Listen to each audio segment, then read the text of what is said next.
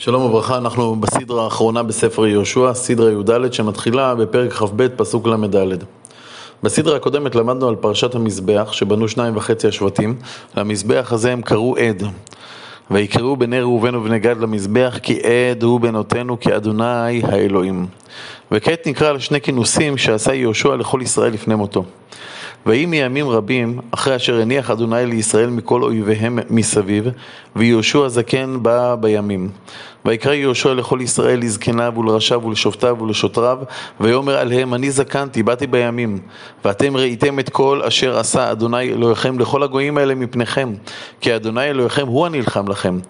ראו, הפלתי לכם את הגויים הנשארים האלה בנחלה לשבטיכם מן הירדן, וכל הגויים אשר הכרעתי והים הגדול מבוא השמש, ואדוני אלוהיכם הוא יעדפם מפניכם והוריש אותם מלפניכם, וירישתם את ארצם כאשר דיבר אדוני אלוהיכם לכם. הכיבוש של הארץ אמנם נעשה ברובו במלחמות טבעיות, אבל יהושע מזכיר לעם כי השם אלוקיכם הוא הנלחם לכם. נמשיך. וחזקתם מאוד לשמור ולעשות את כל הכתוב בספר תורת משה. לבלתי סור ממנו ימין ושמאל. לבלתי בוב הגויים האלה הנשארים האלה איתכם. ובשם אלוהיהם לא תזכרו ולא תשביעו ולא תעבדו ולא תשתחוו להם. כי אם באדוני אלוהיכם תדבקו, כאשר עשיתם עד היום הזה. ויורש אדוני מפניכם גויים גדולים ועצומים, ואתם לא עמד איש בפניכם עד היום הזה. איש אחד מכם ירדוף א', כי אדוני אלוהיכם הוא הנלחם לכם, כאשר דיבר לכם. כמובן שחיים טבעיים בארץ שבה ישנם אה, גויים עם תרבות אה, טכנולוגית גבוהה מאוד, עם לכידות חברתית, הם חיים לא פשוטים שיכולים להוביל להיטמעות בגויים, מה שבאמת התרחש בתקופת השופטים. ויהושע מזהיר את ישראל שרק ההליכה בדרך השם תמשיך את עמידתו של השם לצידנו. ונשמרתם מאוד לנפשותיכם לאהבה את אדוני אלוהיכם. השמירה על טהרת הנפש מכל מיני זיהום של עבודה זרה מובילה את הנבואה להשתמש בצורת ההדגשה הנדירה מאוד, ונשמרתם מאוד לנפשותיכם. זוהי משימה לא פשוטה. כי אם שוב תשובו ודבקתם ביתר הגויים האלה, הנשארים האלה איתכם, והתחתנתם בהם ובאתם בהם והם בכם, ידוע תדעו כי לא יוסיף אדוני אלוהיכם להוריש את הגויים האלה מלפניכם. והיו לכם לפח ולמוקש ולשוטט בצדכם ולצנינים בעיניכם, עד עובדיכם מעל האדמה הטובה הזאת אשר נתן לכם אדוני אלוהיכם. ההתבוללות תוביל לכך שהגויים יהפכו לצנינים בעיניכם, כלומר לקוצרים, לקוצים הדוקרים את העיניים ומעוורים את הנדקר שהולך ומאבד לחלוטין את כל הדרכים בהם הוא הלך קודם. והנה אנוכי הולך היום בדרך כל הארץ, וידעתם בכל לבבכם ובכל נפשכם, כי לא נפל דבר אחד מכל הדברים הטובים אשר דיבר אדוני אלוהיכם עליכם. הכל באו לכם, לא נפל ממנו דבר אחד. והיה כאשר בא עליכם כל הדבר הטוב אשר דיבר אדוני אלוהיכם עליכם, כן יביא אדוני אליכם את כל הדבר הרע עד השמידו אתכם מעל האדמה הטובה הזאת אשר נתן לכם אדוני אלוהיכם, בעובריכם את ברית אדוני אלוהיכם אשר ציווה אתכם, והלכתם ועבדתם אלוהים אחרים והשתחוויתם להם, וחרף אדוני בכם ועבדתם מהרה מעל הארץ הטובה אשר נתן לכם. כלומר יהושע מזהיר ואומר כי יש ללמוד מהשפע האלוקי האדיר אותו קיבלתם כאשר הלכתם בדרך דרך השם, מכך ניתן ללמוד על העונשים הנוראים שתקבלו אם חס ושלום תעזבו את דרך השם. וכעת אנחנו מגיעים לכינוס השני שיהושע עושה לישראל לפני מותו בשכם. תשאלו מדוע דווקא בשכם, מדוע לא בשילה, במקום המשכן?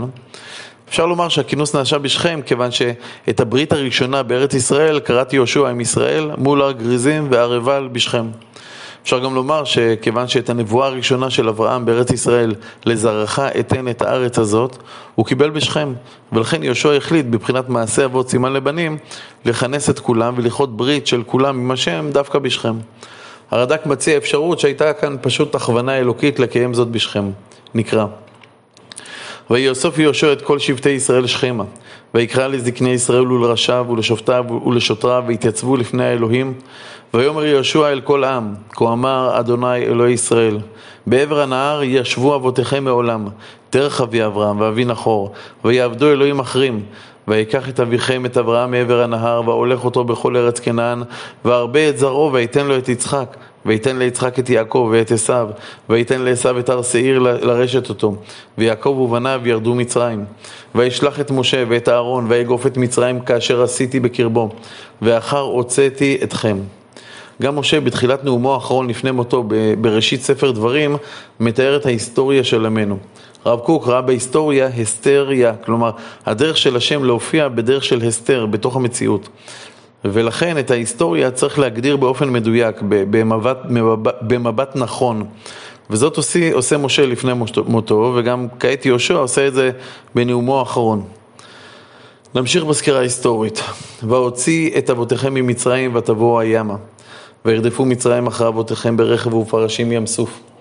ויצעקו אל אדוני ויעשה מאפל ביניכם ובין המצרים ויבא עליו את הים ויחסהו ותראינה עיניכם את אשר עשיתי במצרים ותשבו במדבר ימים רבים. ואביא אתכם אל ארץ האמורי היושב בעבר הירדן וילחמו איתכם ויתן אותם בידכם ותירשו את ארצם ואשמידם מפניכם.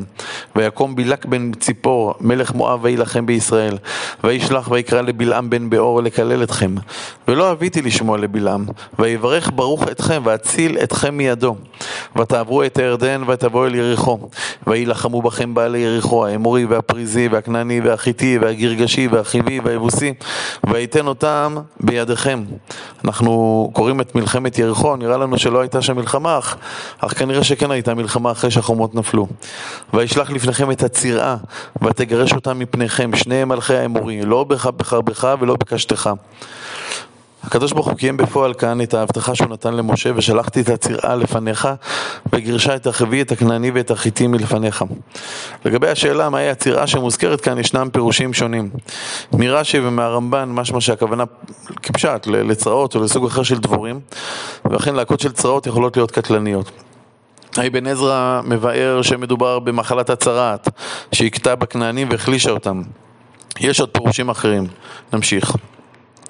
ויתן לכם ארץ אשר לא, לא יגעת בה, ערים אשר לא בניתם ותשבו בהם, כרמים וזיתים אשר לא נטעתם, אתם אוכלים. ועתה יראו את אדוני ויעבדו אותו בתמים ובאמת, ויסירו את אלוהים אשר עבדו אבותיכם בעבר הנהר ובמצרים ועבדו את אדוני.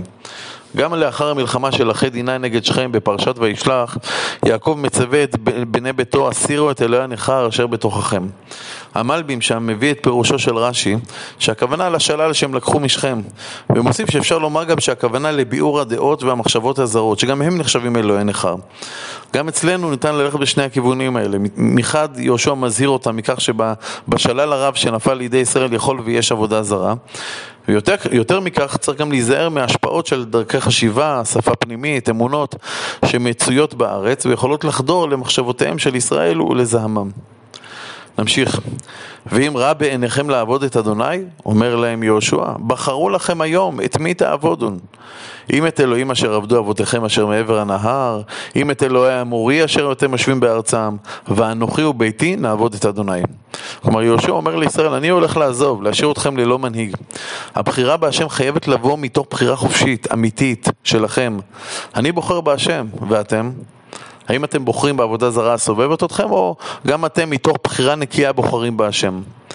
ויען העם ויאמר, חלילה לנו מעזוב את אדוני לעבוד אלוהים אחרים, כי אדוני אלוהינו הוא המעלה אותנו ואת אבותינו מארץ מצרים מבית עבדים, ואשר עשה לעינינו את האותות הגדול, הגדולות האלה, וישמירנו בכל הדרך אשר הלכנו בה, ובכל העמים אשר עברנו בקרבם, ויגרש אדוני את כל העמים, את האמורי יושב הארץ מפנינו, וגם אנחנו נעבוד את אדוני כי הוא אלוהינו. ויאמר יהושע אל העם, לא תוכלו לעבוד את אדוני, כי אלוהים קדושים הוא, אל כנוהו, לא יישא לפשעכם ולחטאותכם. כי תעזבו את אדוני ועבדתם אלוהי נכר, ושב והרע לכם, וחידה אתכם, אחרי אשר היטיב לכם. כלומר, יהושע לא מוותר, הוא מדבר עם ישראל, כמו שמדברים עם אדם שעומד לפני גיור. הוא אומר לעם, הדרישות של השם גבוהות. חבל, זה גדול עליכם. הרי העונש למי שעובד עבודה זרה, לאחר כריתת ברית עם השם, חמור יותר מעונש של עמים שאינם בעלי בריתו של השם. אבל העם נחרץ בבחירתו. ויאמר העם אל יהושע לא, כי את אדוני נעבוד. ויאמר יהושע לעם, עדים אתם בכם, כי אתם בחרתם לכם את אדוני לעבוד אותו.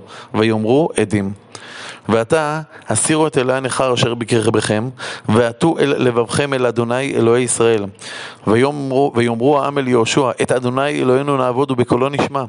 ויכרות יהושע ברית לעם ביום ההוא, וישם לו חוק ומשפט בשכם, ויכתוב יהושע את הדברים האלה בספר תורת האלוהים. ויקח אבן גדולה וישימנה שם תחת האלה אשר במקדש אדוני. הערה לפסוק האחרון. ראינו שיעקב קורא לבניו להסיר את אלוהי הנכר אחרי המלחמה בשכם, וכך גם קורה בכינוס של יהושע עם ישראל בשכם. בסיפור של יעקב ובניו, יעקב לוקח את כל אלוהי הנכר אשר בידם, ומטמין אותם תחת האלה אשר עם שכם. אצלנו יהושע לוקח אבן גדולה ומקים אותה תחת האלה אשר במקדש השם, כנראה מדובר באותו עץ אלה. יהושע הולך צעד אחר צעד אחרי יעקב בעיצוב עם ישראל. ויאמר יהושע אל כל עם, הנה האבן הזאת תהיה בנו לעדה. כי היא שמעה את כל אמרי אדוני אשר דיבר עמנו, והייתה בכם לעדה, פנטק החשון באלוהיכם. וישלח יהושע את העם איש לנחלתו. ויהי אחרי הדברים האלה, וימות יהושע בן נון עבד אדוני בן מאה ועשר שנים. שימו לב, הפסוק הראשון בספר יהושע מתחיל ב- ויהי אחרי מות משה עבד השם. והנה גם יהושע שנכנס לנעליים הנקיות של משה ופחד מהשליחות הזאת מאוד, הוגדר על ידי השם כעבד השם, ממש כמשה. ויקברו אותו בגבול נחלתו בתמנת סרח אשר בהר אפרים מצפון להר הגעש. רבים מזהים את קבר יהושע בכיפל חרס, ממש בכניסה לאריאל. ויעבוד ישראל את אדוני כל ימי יהושע, וכל ימי הזקנים אשר האריכו ימים אחרי יהושע, ואשר ידעו את כל מעשה אדוני אשר עשה לישראל. ואת עצמות יוסף אשר העלו בני ישראל ממצרים קברו בשכם, בחלקת השדה אשר קנה יעקב מאת בני חמור אבי שכם במי הקסיתה. ויהיו לבני יוסף לנחלה.